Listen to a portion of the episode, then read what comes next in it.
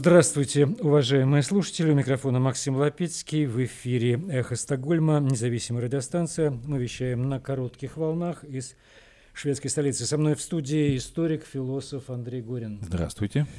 Напомню, что станция была создана в середине марта прошлого года. Инициатива шведского интернет-провайдера Банхов вскоре после начала агрессивной российской войны против независимой Украины. Сегодня уже 2 июня 2023 года. Эта полномасштабная война продолжается 464 дня. В этой программе президент Соединенных Штатов Джо Байден воспользовался возможностью, чтобы поднять вопрос о членстве Швеции в НАТО, когда поздравил президента Турции Эрдогана с его переизбранием. Украина планирует провести встречу для обсуждения вопросов мира. Сообщается, что Швеция предложила провести встречу на своей территории.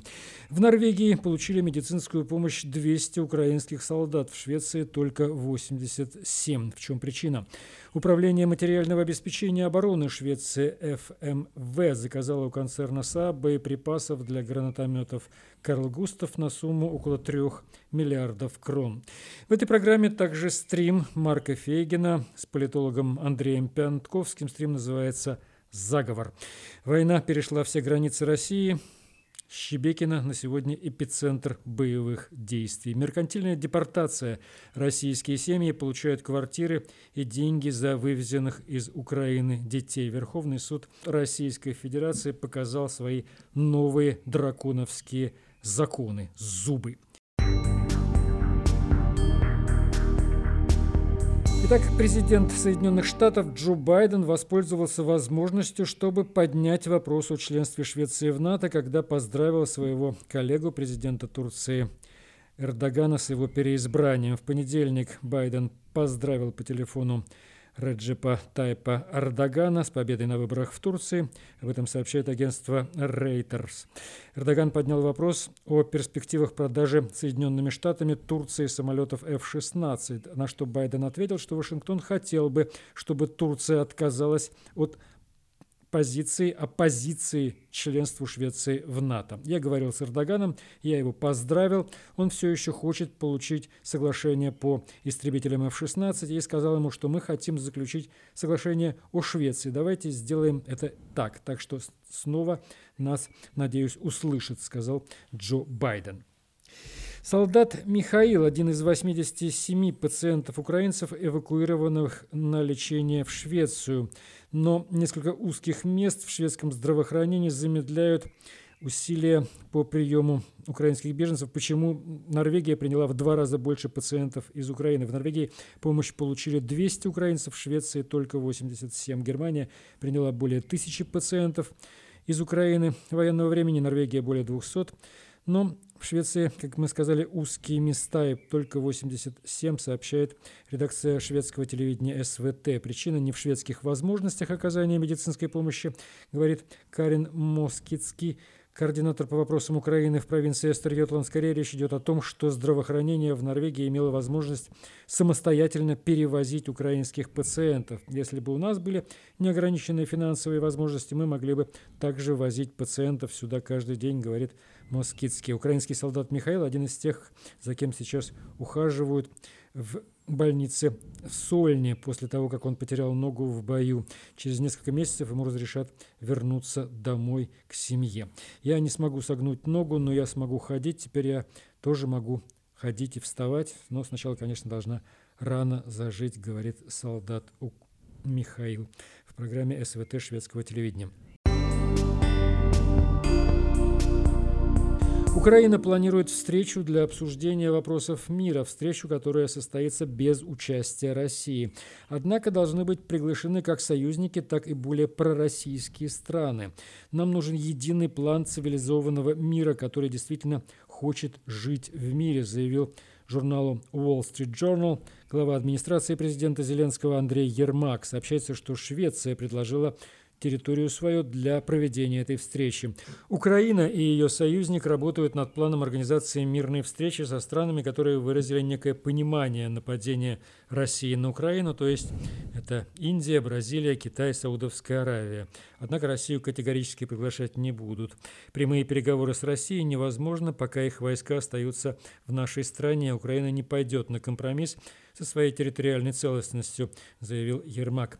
Идея состоит в том, чтобы изменить уже существующий украинский мирный план из 10 пунктов, чтобы сделать его более приемлемым для этих вот пророссийских стран. Процесс невозможен без участия всего мира, в том числе лидеров южной части мира, говорит Ермак. В последние месяцы Зеленский и его ближайшее окружение работали над изменением позиции традиционных союзников России на Ближнем Востоке, в Азии и Африке. Согласно источникам, есть большие надежды на то, что Мухаммед бен Салман из Саудовской Аравии и Нарендра Мади из Индии примут приглашение, но они гораздо меньше надеются на участие китайского лидера Си Цзиньпина. План из 10 пунктов в настоящее время касается, среди прочего, полного вывода российских войск, передачи военнопленных, судебного преследования за военные преступления. Это касается и ядерной безопасности, и украинского экспорта пшеницы. Дипломаты надеются, что встречу, в которой примут участие президент Байден и другие лидеры стран НАТО, удастся провести до саммита НАТО, который начнется 11 июля. Согласно источникам из Wall Street Journal, Макрон предложил провести встречу в Париже, но Швеция и Дания также предложили провести эту встречу на своей территории. Швеция заключила соглашение о сотрудничестве с украинскими властями с упором на восстановление социальных служб страны, ориентированных на детей. Укрепление прав детей и помощь детям, находящимся в уязвимом положении, важны как для меня как ответственного министра по вопросам прав детей, так и для правительства, говорится в пресс-релизе министра социальной службы Швеции Камилы Гренваль. По словам министра, соглашение является новым шагом в поддержке Швеции в Украине, которая ранее была сосредоточена в основном на военных поставках. Это усилия в области здравоохранения и другой гуманитарной помощи. Управление материального обеспечения шведской обороны ФМВ заказало у концерна САА боеприпасов для гранатомета «Карл Густав» на сумму около 3 миллиардов крон, это 300 миллионов евро примерно. Мы гордимся тем, что можем продолжать поставлять нашу лидирующую в мире продукцию в Швецию, вносить свой вклад в укрепление обороноспособности страны, говорится в пресс-релизе Михаила Йоханссона, президента и главного исполнительного директора концерна СААП. Заказ осуществляется в рамках рамочного соглашения, ранее достигнутого между ФМВ и СААП, и боеприпасы должны быть доставлены в период с 26 по 30 годы. В прошлом году оборот оборонной группы концерна СААП составил около 42 миллиардов шведских крон. Это порядка 4,5 миллиардов евро.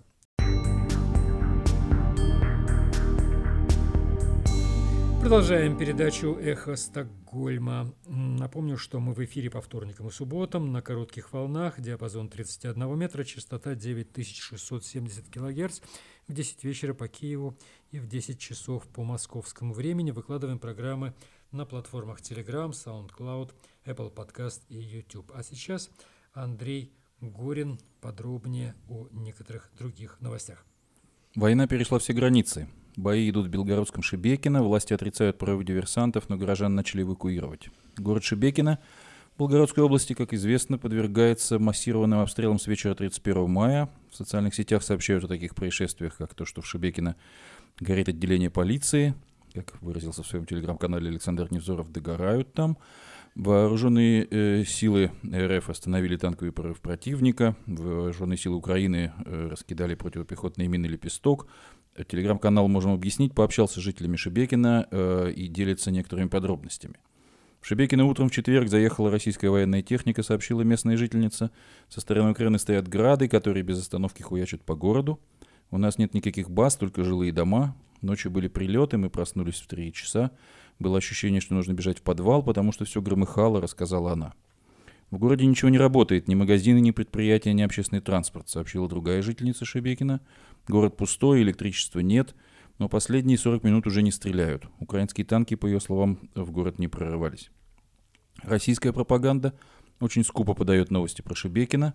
В утреннем выпуске новостей Первого канала, как посчитал, мы можем объяснить, этим событиям уделили всего 56 секунд. Вести на России-1 назвали удары ВСУ по Шебекину террористическими, но тоже уделили этому происшествию около минуты. НТВ в 8-часовом выпуске программы сегодня ничего не рассказывало о Шебекине. Власти отрицают проникновение вооруженных сил Украины на территорию Белгородской области России. Противника на территории Белгородской области не было и нет, утверждает губернатор Вячеслав Гладков. На его официальной странице люди в большинстве своем пытаются узнать, как вывести родственников из Шебекина и его окраин. Русский добровольческий корпус утром в четверг заявил о второй фазе операции в Белгородской области. Оставайтесь в своих домах или пройдите в укрытие. РДК не воевал и не воюет с мирным населением, говорится в заявлении РДК. Судя по метаданным, видео было записано примерно в 5 часов утра четверга.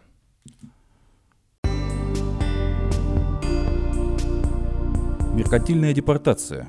Российские приемные семьи получают квартиры и деньги за вывезенных из Украины детей – и темпы детской депортации выросли э, с начала этого года. Как э, сообщает Радио Свобода, по официальным данным украинских властей с 24 февраля 2022 года из Украины в Россию депортировали 19 505 детей. Это только те случаи, которые зафиксированы официально. Правозащитники уверены, что детей, насильственно перемещенных из Украины, э, может быть до сотни тысяч человек. Большую часть вывезли из Мариуполя, Херсонской, Харьковской, Киевской областей – для размещения детей из Украины власти России использовали около 100 учреждений.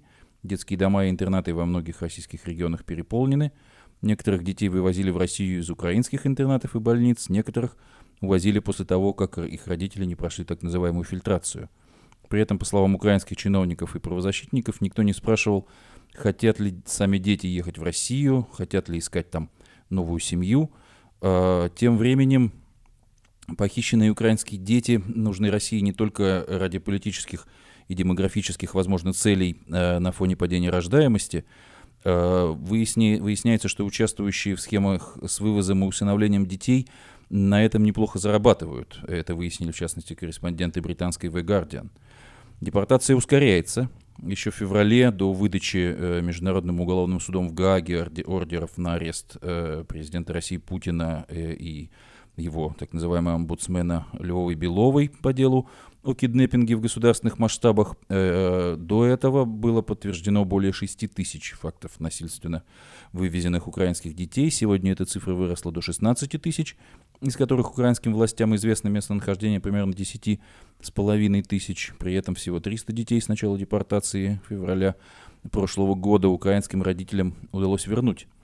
Вот э, один из ярких примеров меркантильной депортации. История Алины и Светланы Поповых, 15-летняя дочь и ее мама. Евгения, подруга Светланы, приютила ее дочь в Херсоне, пока он был под оккупацией. Ежедневно Алина выслушивала от своей временной мамы в кавычках истории о казнях, которые вооруженные силы Украины якобы совершают на освобожденных территориях над теми, кто получал от новой власти пайки. В конце концов, напуганная Алина согласилась переехать с Евгенией в Россию, где новая мама за то, что привезла чужого ребенка, получила квартиру и финансовые выплаты, как пишет The Guardian. Евгения была абьюзивной матерью, издевалась и била свою приемную дочь, та пыталась жаловаться, но Евгения не давала ей выходить на связь с родителями, и все же девочку удалось спасти. Ее матери удалось, проехав по Беларуси и России примерно полторы тысячи километров, добраться до деревни, где держали Алину, и вернуть дочь домой. Приедь я на четыре дня позже, у дочери были бы уже оформлены российские документы, и все, пути назад для нее не было бы – говорит женщина. А бывают еще более жуткие случаи. Мариупольского школьника усыновила семья алкоголиков, которые пропивали деньги, поступавшие на его содержание. Мальчик голодал, а оккупационные власти не принимали никакого участия в этих делах. Его удалось спасти, но, судя по всему, многие его одноклассники остались в подобных семьях. Наконец, лагеря перевоспитания. Еще труднее вызволять детей из лагерей-интернатов, где месяцами промывают мозги. После такой обработки они иногда сами отказываются возвращаться, в их глазах ужас от того, что якобы делает Украина. Российские власти делают все, чтобы блокировать возвращение детей. Многих прячут в этих э, центрах восстановления и выдают документы по ускоренной процедуре. Возвращать украинских детей на родину становится все сложнее и сложнее, э, резюмируют авторы э, исследования, опубликованного The Guardian. Российский Верховный суд разобрал особенности наказания военных во время мобилизации. Э, судя по всему, э, мобилизация, которая частично так и не прекращалась, э, переходит в свою новую фазу. Так, Верховный суд опубликовал постановление Пленума от 18 мая 2023 года, которое касается различных аспектов военной службы для россиян, как призывников, так и мобилизованных. Э, интернет-портал фонтанка.ру разместил 2 июня разбор этого постановления, в котором э, говорится о том, что э, при квалификации преступления необходимо учитывать основания, по которым человек считается военнослужащим. Так, если его призвали незаконно, он не подлежит призыву или имеет право на отсрочку, то его нельзя судить за преступление против военной службы. Но если преступление совершил человек, подделавший документы, чтобы поступить на службу, например, скрыл судимость, и на службу был уже принят, судить его по статьям о преступлениях против военной службы можно, то есть если человека призвали незаконно, а он, например, сбежал из части, по данному решению состава преступления нет. Э, одно из главных положений, которое можно сделать, э, главный вывод, который можно сделать из этого, это то, что мобилизация в России продолжается, ведь она устанавливается указом президента об объявлении мобилизации, о введении военного положения и заканчивается датой и временем отмены мобилизации или военного положения. Это важно, так как за преступления против военной службы, совершенные в период мобилизации и военного положения, э, положены по российскому законодательству более суровые наказания, э, как за преступления, характеризующиеся повышенной э, общественной опасностью. В частности, Пленум Верховного Суда объяснил судам терминологию, которая прежде, э, видимо, была не актуальна. Э, в частности, там разобраны э, такие понятия, как военное время, период с момента объявления федеральным законом состояния войны или с момента, что важно, фактического начала военных действий до момента объявления об их прекращении, но не ранее фактического прекращения. Вооруженный конфликт, то есть вооруженное столкновение ограниченного масштаба между государствами – или противостоящими сторонами в пределах территории одного государства, в ходе которого осуществляется применение войск, воинских формирований и органов без перехода государства в состояние войны, военные действия, то есть действия, которые ведет Российская Федерация в военное время по отражению вооруженного нападения, а также в случае необходимости выполнения международных договоров, и боевые действия, организованное применение вооруженных сил и других формирований в военном конфликте – охватывающим все виды вооруженного противоборства, включая войны и вооруженные конфликты, а также в иных случаях в целях защиты интересов РФ и ее граждан, поддержания международного мира и безопасности. Боевые действия ведутся в определенном районе и в определенный период при выполнении поставленных боевых и оперативных задач. В этом же постановлении Верховный суд разъясняет, как различать самоволку и десертирство. Это разные статьи, и наказания э, по ним разные – во время мобилизации военнослужащие не вправе уклоняться от выполнения обязанностей даже э, в ситуациях крайней необходимости. В целом, согласно Уголовному кодексу, таковыми считаются угрозы личности и правам человека, охраняемым э, и законом, интересами общества э, и государства, но в, в данном случае э, постановление Пленума э, Верховного Суда э, не признает это как оправдание уклонения военнослужащими от исполнения своих обязанностей. И то, что недавно тоже уже получало частичные э, разъяснения, то, что суды могут столкнуться с добровольной сдачей в плен, это действия и бездействия, в результате которых военнослужащие переходят во власть противника. Э, если действия были направлены на переход во власть противника, но не завершились таковыми по причинам, независящим от воли военнослужащего, это покушение на сдачу в плен, освободить от ответственности за сдачу в плен могут, если пленник сбежал и вернулся к месту службы – Э, если э, окажется, что в плену военнослужащий как-либо помогал противнику, то это будет э, квалифицироваться также по статьям о госизмене, которая все шире, шире и шире применяется. И в частности, Верховный суд разработал законопроект об изменении территориальной подсудности дела о терроризме, предполагающий возможность проводить такие процессы во всех девяти э, окружных флотских военных судах, а не только в четырех э, Э, как действует э, в настоящее время, об этом э, сообщает коммерсант со ссылкой на документы суда. Сейчас уголовные дела о терроризме рассматриваются первым, восточным, вторым, западным, центральным и южным окружными военными судами Российской Федерации.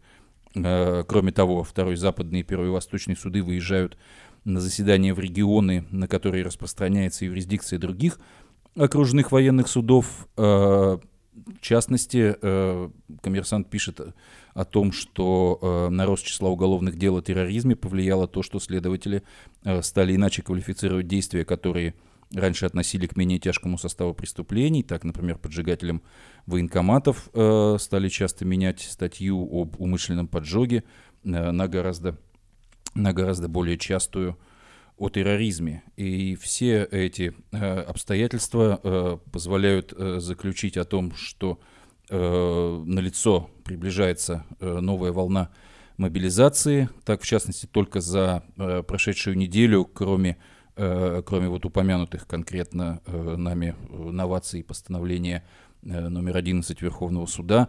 Э, кроме того, э, в частности, разрешили в Российской Федерации заключать контракт на военную службу даже больным, ограниченно годным и тем, кто достиг возраста 65 лет. Разрешили заключать контракт судимым даже, с тяжки, даже с, по статьям о тяжких преступлениях. Разрешили заключать контракт ученым, а тем, у кого есть ученая степень, отказали в праве на отстрочку Э, от мобилизации. Э, и кроме того, э, среди прочих постановлений Верховного суда, Пленум Верховного суда сделал тысячи людей невыездными в период мобилизации. Вот это новости, новости изменения только, только за последние недели, которые позволяют предположить, что формы и масштабы мобилизации будут расширяться. В частности, об этом рассуждают и сегодняшнем стриме, э, который мы предложим э, в программе э, вашему вниманию. Репрессии в России. Уральский мемориал оштрафован за дискредитацию, так называемую, за публикации изображения птиц на черном фоне. В Екатеринбурге Уральский мемориал оштрафован на 300 тысяч рублей по статье публичные действия, направленные на дискредитацию использования вооруженных сил России. Э, вот это вот знаменитая статья о фейках, э, об этом сообщил 1 июня корреспондент э, Каспаров.ру. Поводом для составления протоколов стали две публикации на сайте организации 24 февраля 2022 года, когда Россия ввела свои войска на территорию Украины, и 24 февраля 2023 года в годовщину этого события. Э, в этих публикациях и содержалось изображение птиц э, на черном фоне и сообщение э, о начале значит, так называемой спецоперации в э, публикации 2022 года и об итогах э, ее э, прошедшего года. Публикациями возмутились так называемые местные казаки. Они потребовали привлечь мемориал и его руководителя к ответственности э, за дискредитацию армии. Сотрудники... Голубей дискредитации. Э, изображение, изображение птиц, птиц, похожих на журавлей. А, изображение журавлей дискредитировали. Эти изображения дискредитируют российскую армию. Каким-то образом. Изображение птиц, ну, да, понятно. белых птиц а на, не, не, на черном фоне. Пока Муравьев, нету новостей про эти изображения. Хорошо. Да. появится. Так вот, э, соответственно, сотрудники силовых ведомств 27 апреля пришли к Мосину, отвез, Алексею Мосину, руководителю э, местного мемориала, отвезли его в отделение для составления протоколов. Э, Международный мемориал с 1987 года э, работает в России, работал, создавался для, э, для исследования политических репрессий Нобелевским лауреатом, советским диссидентом, академиком Андреем Сахаровым и занимался содействием развитию гражданского общества, формированию правового сознания граждан, демократического правового государства, чтобы не допустить возврата к тоталитаризму.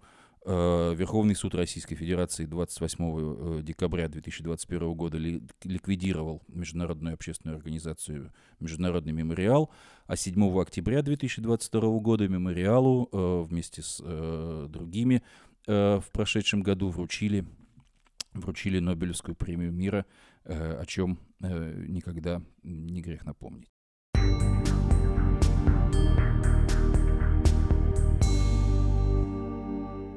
Спасибо, Андрей. Я бы хотел несколько слов сказать. Легион Свободной России, Свобода России воюет сейчас как раз в Белгородской области, воюет очень эффективно. Путинская армия показывает свою полную некомпетентность и там. И вот они сделали такое заявление, потому что важное заявление, я считаю, в Телеграме это было опубликовано. Интересно следить за реакцией на последние события так называемых либеральных оппозиционеров. Они имеют в виду Юлию Латынину в данном случае. Это она там выступила с какой-то критикой. Сегодня они пытаются искать соринку в нашем глазу и указывать нам, как нужно и не нужно воевать с режимом. Наша позиция проста. В текущей ситуации подыгрывание путинской банде и дискредитация работы наших подразделений – это лакмусовая бумажка, показывающая либо агентуру Кремля, либо просто-напросто недалеких людей. Мы призываем всех лидеров оппозиционных движений объединиться, всех, всех, кто готов действовать и бороться, поддержите боевые подразделения российской оппозиции. И еще специально вот Юлии Латыниной текст для вас и для всех тех, кто до сих пор думает, что сбежать из страны и талантливо вещать бесполезную чепуху эффективнее, чем вести вооруженную борьбу с кровавым режимом Кремля. Пора определиться. Вы теоретики, которые пьют латте в Европе и рассказывают, как нам воевать, или реальная сила, которая может снести кооператив озера. Вот такое заявление от Легиона «Свобода России». Вы слушаете «Эхо Стокгольма». Мы в эфире по вторникам и субботам на коротких волнах, диапазон 31 метра, частота 9670 килогерц. В 10 вечера по Киеву и в 10 же часов по московскому времени выкладываем программы на платформах Telegram, SoundCloud, Apple Podcast и YouTube. И сейчас у нас на очереди стрим под названием «Заговор», начавшийся грызне в российских элитах. Об этом беседуют правозащитник Марк Фейген и политолог Андрей Пянтковский. И я бы хотел, чтобы вы, Андрей Андреевич, обозначили как-то, в общем, э, свое видение ситуации, рассказали нам, как вы видите, она развивается и к чему она может привести, конечно, в контексте текущих, сегодняшних в том числе событий. Ну, я бы начал с того, что нам с вами не нужен для этого анализа господин Гиркин. Мы заметили с вами, не, не одну передачу мы обсуждали да. вот именно из, изменение направления атак, атак э, Пригожина. Э, он уже не перестал сконцентрироваться только на долбоебе Шойгу и Пидоре Герасимове, хотя он никогда не оставлял в покое. И он, как вы правильно заметили, э, любое событие российско-украинской войны комментирует именно в духе своей общей концепции. А вот общую концепцию он достаточно подробно и развернуто изложил в двух документах. Это его большое интервью с российским политтехнологом и пропагандистом Долгов, кажется, его фамилия. Долгов. И вот, да, и вот его цикл лекций по... Он уже в рейд отправился, триумфальный рейд по городам Сибири, Екатеринбург, Новосибирск. Вот, по-моему, в Новосибирском он довольно подробно говорил о важных вещах. Теперь все-таки, чтобы не создавалось, во-первых, а, какого-то преувеличенного мнения у наших зрителей об этой фигуре или нашего отношения к ней какого-то специального, mm-hmm. начнем все-таки с совершенно необходимой оговорки, банальной, но необходимой, что все они, Пригожин, Шойгу, Конечно. Герасимов, Путин, это военные преступники, негодяи. Конечно. Которые Мне тут тоже писали, что мы тут его протагонисты, значит, тут да, чуть ли не да, намыливают Пригожин. Это очень странно после... Вы, после фан, так сказать... вы фанат Пригожина или нет? Это негодяи, но нам чрезвычайно важно разобраться вот в той борьбе этих скорпионов друг с другом. Это очень важно для э, Украины, для определения э, характера ее действий, для определения перспектив войны и так далее. Э, вот это, это первое, что мы хотим, так сказать, сразу отмести, вот эти комментарии. Второе, вот, чрезвычайно популярна до сих пор, и сегодня она вот развернута целый час преподносилась на этом замечательном нашем дожде. Вот эта концепция, что все это, все это игры, это по заданию Путина, ему выгодно натравливать одних, одних подчиненных на других и держать э, над всеми контроль. Но это неверная точка зрения, я глубоко с ней не согласен. Так было так начинался Пригожин с его атаками на Шойгу Герасимова. Давайте вспомним, когда это началось в марте прошлого года, после поражений поражений под Киевом, Сумом и Черниговым, возникла стандартнейшая для любого фашистского режима проблема в случае его военного поражения. Кто виноват? Фюрер или бездарные генералы, которые mm-hmm. не смогли исполнить гениальный замысел фюрера. И, конечно, Путин, чисто исходя из опасений за собственную власть, э, собственную популярность, он спустил этих двух псов, они же тогда начали требовать. Это не сегодня, они говорят там о расстреле э, Шойгу Герасимова. Они требовали тогда сорвать погоны, босиком пустить на фронт рядовыми, скупать вину. Все это было тогда. Ладно. Да. Э, Лапин, кстати, Лапин замечательный, конечно. Вот когда он, размахивая ручками, героически вел за собой какой-то бронетранспортер. Ну, там, да, да, да. Да.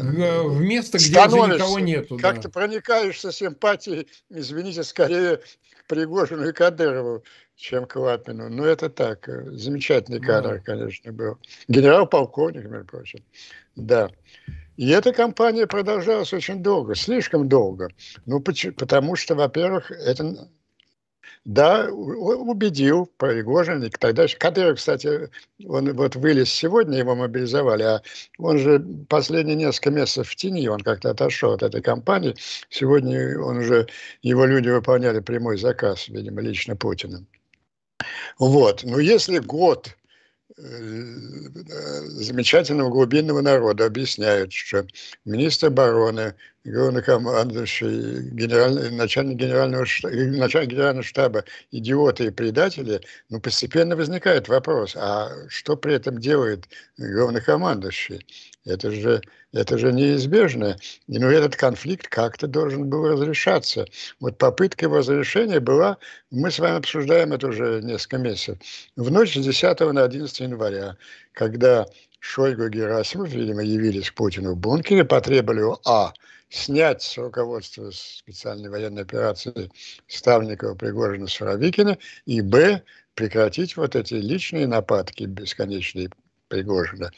Ну, фюрер наш, как всегда, принял промежуточное решение, и в таких ситуациях промежуточное решение – это самое худшее. Он Суровикина снял, Герасимова вернул, ну, просто как, как начальник генерального штаба он должен был исполнять эти обязанности, но э, от Пригожина не осадил. Эти атаки продолжались и вызывая в результате ситуация вызывала недовольство обеих сторон, недовольство тем же, тем же главнокомандующим. И что самое главное, самое опасное для Пушкина, и очень самое важное для понимания процессов э, внутри власти, тематика атак Пригожина принципиально сменилась. Ну, вот я сейчас приведу несколько дословных цитат этих из двух основополагающих документов, которые я упомянул. Это не мы придумали эту спецоперацию. Это не мы развязали эту безмозглую, педорастическую, братоубийственную войну. Мы пришли защитить Родину, когда она оказалась в опасности на краю гибели. Мы там освободили, и он правильно перечисляет все так называемые тактические успехи российской армии, они связаны Э, с ЧВК Вагнера Пригожин. Это там Лисичанск, Попасная первая, потом mm-hmm. что там еще. Ну и вершина этого успеха – это освобождение Дебальцева. Да, он продолжает же в этом интервью. А Министерство обороны просрало все. Они просрали под Сумами, Харьковом, Херсоном, Киеве, Чернигове, и они просрут под Бахмутом который мы освободили и с которым мы выходим на переформирование. Ну, это кроме, так сказать, риторики, здесь еще просто, ну, извините, это самый настоящий военный бунт. Руководитель очень заслуженного военного подразделения, он сам объявляет, не получая приказа, что он уходит из Бахмута, и вот пусть нас заменяют, заменяют с части Министерства обороны, и в этом своем выступлении, во всех последующих, он все время выражает твердую уверенность, что они обосрутся. И тогда Герасимов и Шойгу, он продолжает дословно, должны будут застрелиться, или мы их казним на Красной площади. Он несколько раз уточнял, менял даты окончательного вывода, выхода войск. Вчера он назвал вот на сегодня, сегодня у нас 1 июня, кажется, да, он назвал окончательный выход войск 5, 5 июня. То есть он создает такую пересменку в Бахмуте, ну, которой, конечно, не могут не воспользоваться украинские войска, нависшие двумя флангами над группировкой в Бахмуте. Тем самым он укрепляет, собирается укрепить вот этот тезис, который он продвигает в массы громадной такой пропагандистской деятельностью. Э, ну, не он один, на него работает большой аппарат и и политтехнологов, и пиарщиков. Э, в основном, есть я героически сражался, я взял Бахмут, но они, но они все просрали. Но этого мало. Он разбирает том же, в том же э, документе, и еще раз он повторил это во время своей лекции э, в Новосибирске, какие возможны сценарии войны. Он подробно разбирает. Вот сценарий войны, к которому сейчас стремится власть, Кремль. Ну, это не его, это наша, наша формула почетной ничьи. Но он объясняет его дословно. Мы вкоктимся за какой-то кусочек украинской территории и продадим народу это как почетную ничью. И он обрушивается на это, он сказал, это нереально, это не выйдет скорее всего, будет другое. Украинцы будут развивать наступление, и они преуспеют. Министерство обороны снова обосрется. Украинцы выйдут на границу 2011 Я его дословно цитирую. Вот, а это все сказано в его вот этом интервью. То есть, понимаете, в чем его месседж, послание? Причем Послание кому? Ну, не надо, э, его с восторгом читает именно Z-патриотическая часть нашего общества. Да, безусловно. Это, для, них он, для них он герой. Он же внушил, что он единственный герой, а э, Шойгу Герасимов предатель. Так вот, он очень тактично, очень продуманно проводит вот эту информационно-психологическую спецоперацию. Он именно этих людей убеждает в неизбежности поражения – подготавливает их к мысли о поражении Российской Федерации и объясняет причины этого поражения. Мы с вами герои, мы героически сражались, на нас нет ответственности, нас предали э, изменники в штабах. И он добавляет, все время добавляет, очень эмоционально заряженный социальный мотив. И изменники на Рублевке. Эти олигархи, которые которые награбили, и их дети э, развлекаются на зарубежных курортах, а ваших сыновей привозят вам в пепле кусочки пепла в цинковых гробах. Э, ну, и да, и плюс практически это большевистские листовки 1916-1917 года распространения в армии. Он, он напоминает солдатам, вас ввязали в эту безмозглую педорастическую войну, откройте глаза, порвите жопы, порвите жопы, кто вам кто вас бросил в эту трагедию? Ну, мне кажется, вектор устремлений этого человека и тех людей, которые стоят за ним, сейчас мы к этому вернемся, он совершенно очевидный. И смотрите, как здорово он работает в Новосибирске. Э, он сначала, первая часть вступления его, ну, ура, конечно, встречный всей аудитории, этот пидораст, этот долбоеб, все просано, э, все просуд.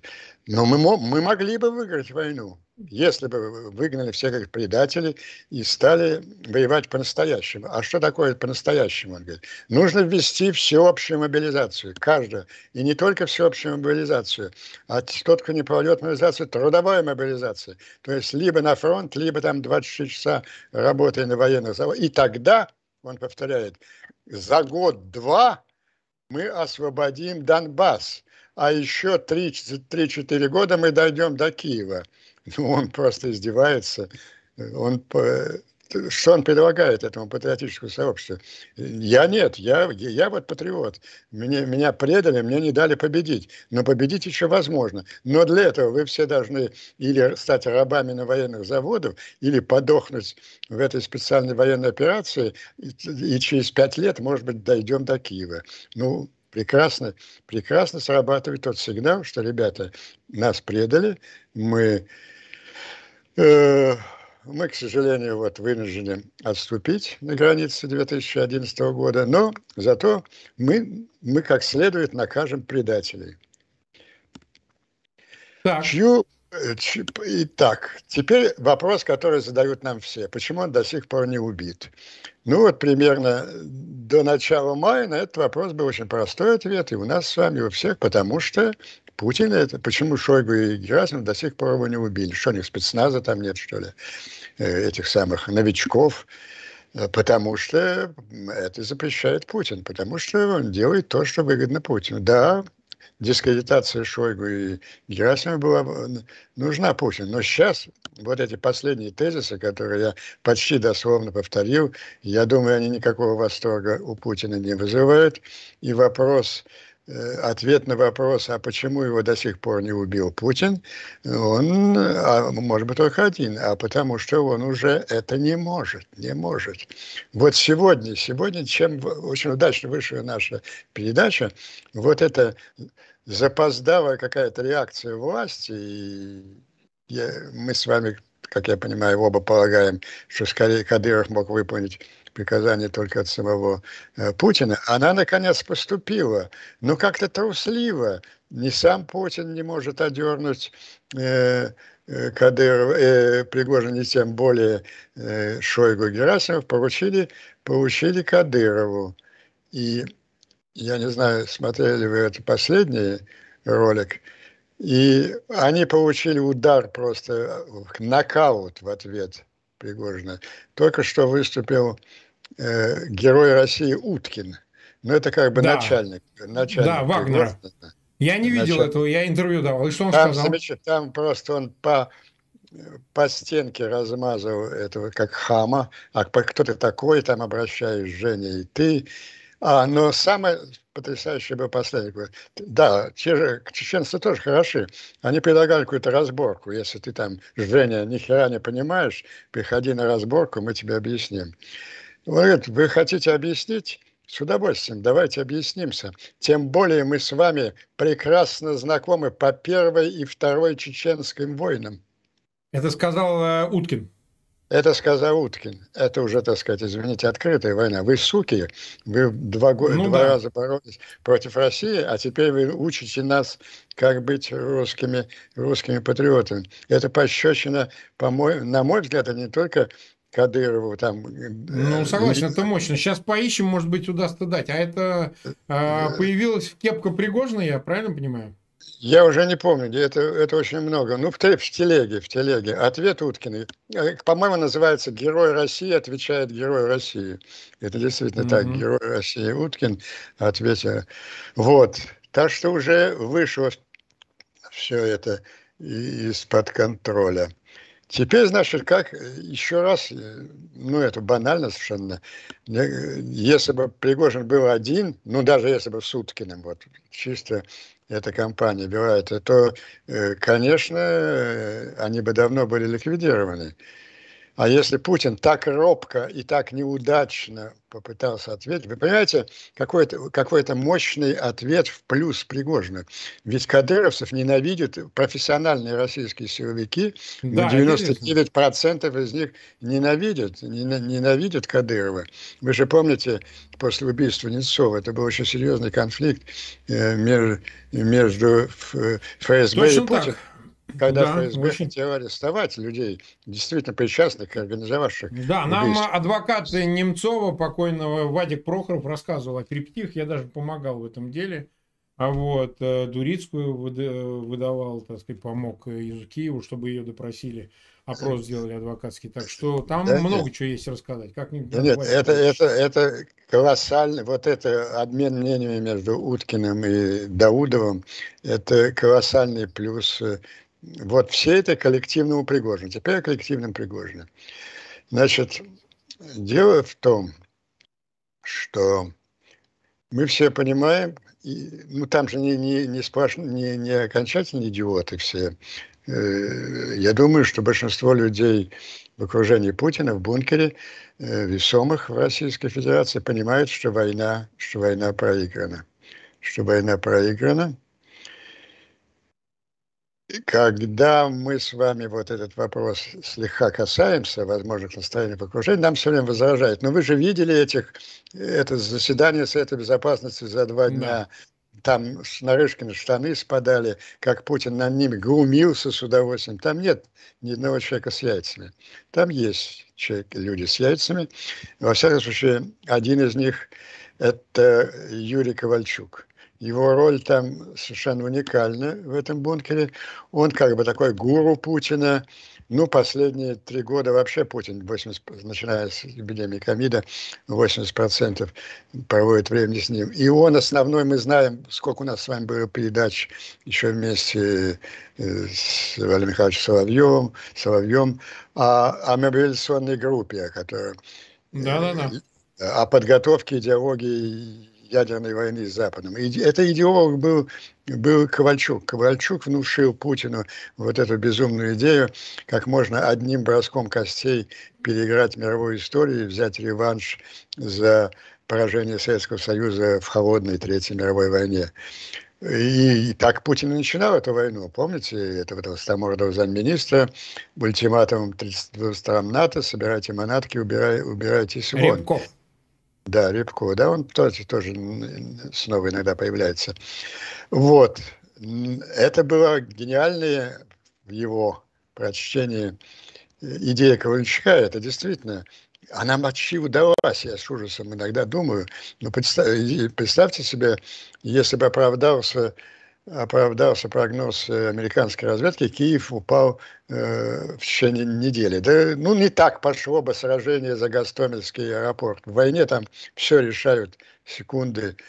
И э, тогда в ореоле своей победы над Украиной блестящей Путин встал бы с ядерной еудой на границе Балтии и Польши и повторил бы этот призыв. Собирайте манатки, убирайте чего. И мы помним состояние Запада полтора года назад, мы его помним, я вот боюсь, да я почти уверен, что вот тот, же, тот Запад поддался бы этому шантажу и отказался защищать и Балтию, и Польшу, и ушел бы из мировой истории. Вот это, от этой гибели человечество уже спасла украинская армия, вот это поражение, поражение уже необратимое в Четвертой мировой войне. Умный Ковальчук это понял, ну что ж, но надо менять э, повестку дня – надо тогда, не удалось мировое господство, надо решать, может быть, не менее сложную задачу, как сохранить власть и собственность в проигравшей стране, проигравшей России.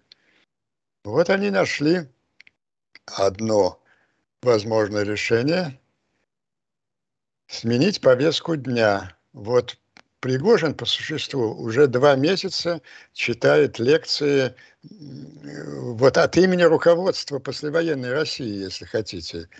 Э, да, мы сражались героически, мы, я уже повторяю, еще раз повторю, это важный э, месседж. Я вот взял Бахмут, но предатели, изменники в тылу, на Рублевке – вставай, страна огромная, мы вынуждены отступить, когда-нибудь лет через 20 мы вернемся, Россия соберет силы, с нами Бог, там еще что-то с нами, ядерное оружие и так далее. А сейчас давайте сосредоточимся на наказании предателей и на самом деле на громадном переделе собственности. То есть э, умные люди, очень умные и очень влиятельные, которые поняли неизбежность поражения, они сейчас, конечно, все свои силы концентрируют на решении задачи сохранить власть и собственность, да и, возможно, ее приумножив за счет собственности тех предателей, которые, которые будут наказаны. И не они одни об этом думают. Мы вот говорим о ЧВК Вагнера, стоящими за ними людьми, но мы же с вами помним, что всего около 40 ЧВК уже в России. Да все люди с большой собственностью думают об этом.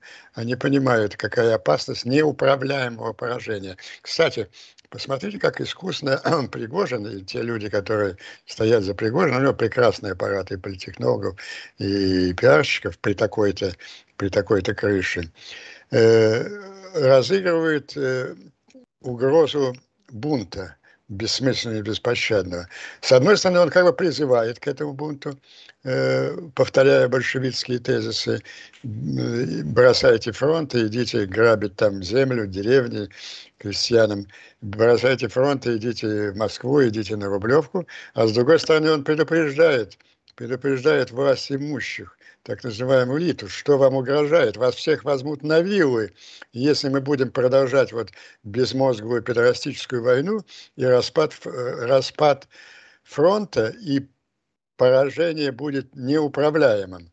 Ну, когда сотни, десятки тысяч оставших живых мобиков бросаются уже с фронта с автоматами и врываются в ту же самую Москву и Рублевку. Поэтому в их представлении надо сделать этот распад, это поражение управляемым, согласиться на условия мирового сообщества в той или иной форме, а по существу э, к возвращению на границы 2000 1991 э, года и управляемо вывести войска, сохранив власть, сохранив собственность. А что касается передела, черного передела, да, немножко его провести ну, в пользу вот э, этих самых инициаторов этого сценария, а у кого-то многое отобрать. Вот э, такой, такой такой, я думаю, мотив, такая идеология этой группировки. Нужен, конечно, силовой ресурс для нее. Одного ЧВК банки – это мощный силовой ресурс, но его не хватает. Это я вот вижу в, этой, в этом, ну, назовем его, так сказать, условно, заговором, пока, может быть, в кавычках, это э, Юрия Кольчука как основного идеолога. Ему, кстати, предстоит важная чисто человеческая роль Путину сообщить о том, что вот э, товарищ Путин, завтра сообщ... товарищ Путин совершил, допустил ряд ошибок в украинском вопросе, у него э, обострилось э, состояние здоровья, и он на личном самолете товарища Си срочно вы, вылетел на долгосрочное лечение в Китай. В этом это тоже незаменим для этого Ковальчук. Но нужен силовой ресурс. И вот э, ваш все время термин, правильно все время повторяете, нужны институты. Ни Ковальчук, ни Пригожин, они не, не институциональные. Ну, институт я вижу в качестве, в качестве института, я вижу то, что я называю глубинным КГБ. Это силовые структуры теперешнего ФСБ, ну, может быть, даже и других побочных организаций, распавшихся от бывшего КГБ. Я хочу уточнить, что я не вижу в, в руководителях Патрушева, ну, потому что Патрушев, мне кажется, он такой же счастливый сейчас дедушка, как э, Путин. Он бегает по студиям да. и рассказывает, рассказывает, что ядерное облако движется к Варшаве. И, видимо, да. свято Есть серьезные люди. Те люди, которые привели Путина к власти в 99 году. Это же не Патрушев взрывал э, дома. Он только объяснял, что это было, были, были учения. Итак, вот, э, что я считаю бесспорным? Без, подведу краткий итог. Бесспорным да. я считаю явные, проводимые Пригожиным стоящим за линии э, информационно-психологическая специальная операция, нацеленная на приучение наиболее патриотической, наиболее э, фашизированной части общества, так называемым зе-патриотам, принять неизбежность поражения, вот эту горькую истину, эту пилюлю э, им подсластят масштабнейшими расправами потом над э, предателями и э, определенным управляемым э, переделом собственности. То, что, второе тоже неизбежно. Это не может быть одиночной деятельностью Пригожина, иначе он давно был уничтожен. А вот а структура тех лиц, которые за ним стоят, это, это гипотеза. Вот, э, ну, то, что первое приходит в голову, это, конечно, из окружения Путина э, в бункере. Это единственный человек с яйцами и пользующийся неким уважением Путина, это Ковальчук. И, конечно, силовая структура это, это, это вот глубинный КГБ. Вот такие я вижу развитие событий. И сегодня был очень важный шаг, мне кажется, очень запоздалая попытка уже Путина, осознавшего опасность. Э, не, не Пригожина лично, боже мой, а вот все это. Хотя он великолепный францмен, великолепный человек, подходящий именно для этой роли, такой глубинный бандит. А э, э, народ-то наш, половина населения или в зонах провела, или ну, да. друзья, братья, свой, свой. Пипа его, Пипа его принял. Пипа его принял, это его принял. Вот, ну вот так вот, мне кажется. Так, Это был стрим правозащитника Марка Фейгина с политологом Андреем Пянтковским. Вы слушаете «Эхо Стокгольма».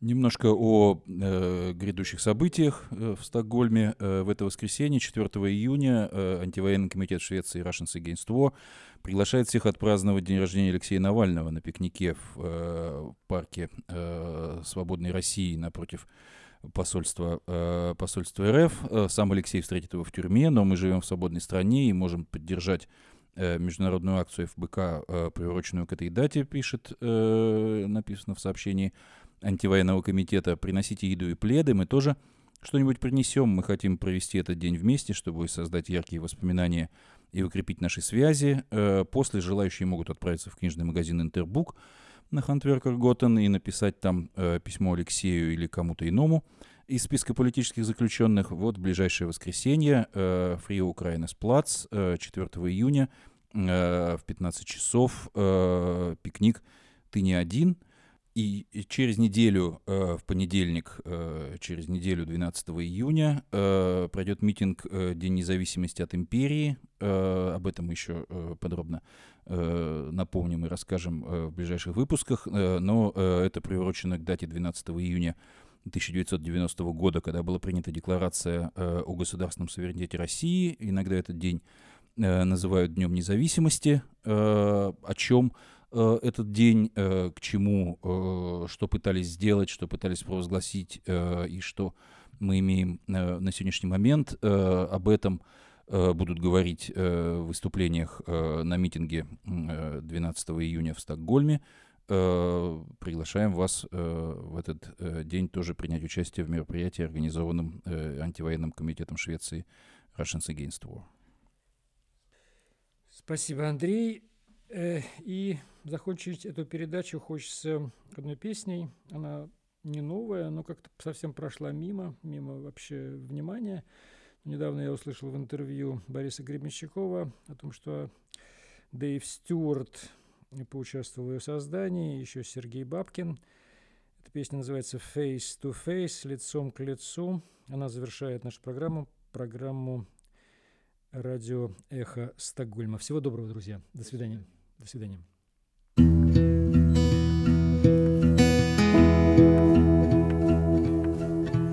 I'll say goodbye to you, mother.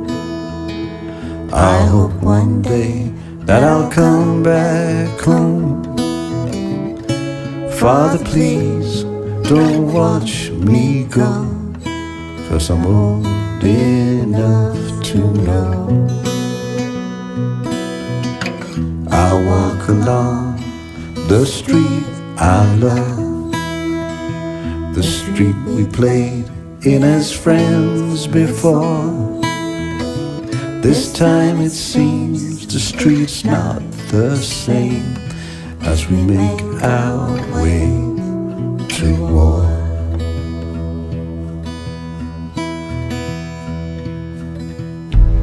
Young widow, the pillow листвы Шагать как петь. Мертвый сердцем нажал курок И вместо весны стала смерть. Наступит день, и война станет сном И в небе вновь будет свет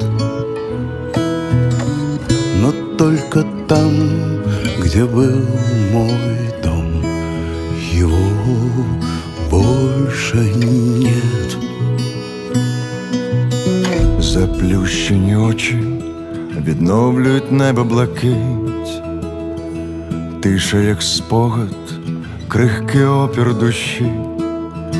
Нарешті буде той ранок, життя прокинуться в одну і ту ж саму мить, і хтось прошепоче, йдемо додому, мерщій. Промоклі до нитки серця впадають у бездонне Дніпро. Пам'ять буде помалу вмирати, ковтаючи сонця тепло. Простягнуть руки облич, оживлять розбите скло, і неможливо буде не почути цей переможний клич. вічна віч, вічна віч, вічна віч, вічна віч, вічна віч, вічна віч. Відстань кидає зброю і падає горілиць. Світ уже ніколи не буде таким, як був дотепер. Вода знов відійде і залише лише купу дрібниць, і набудуть нового життя навіть всі ті, хто помер.